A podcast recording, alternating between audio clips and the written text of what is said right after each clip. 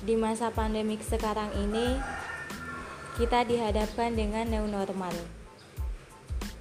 di mana kita harus menghadapi kehidupan baru dan berusaha untuk bertahan di masa pandemik.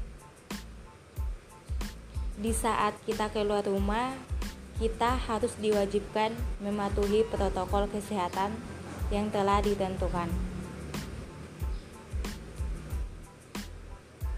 Jangan lupa untuk selalu menggunakan masker ketika keluar rumah, menjaga jarak, dan sering mencuci tangan. Lindungi diri kita dan lindungi orang lain.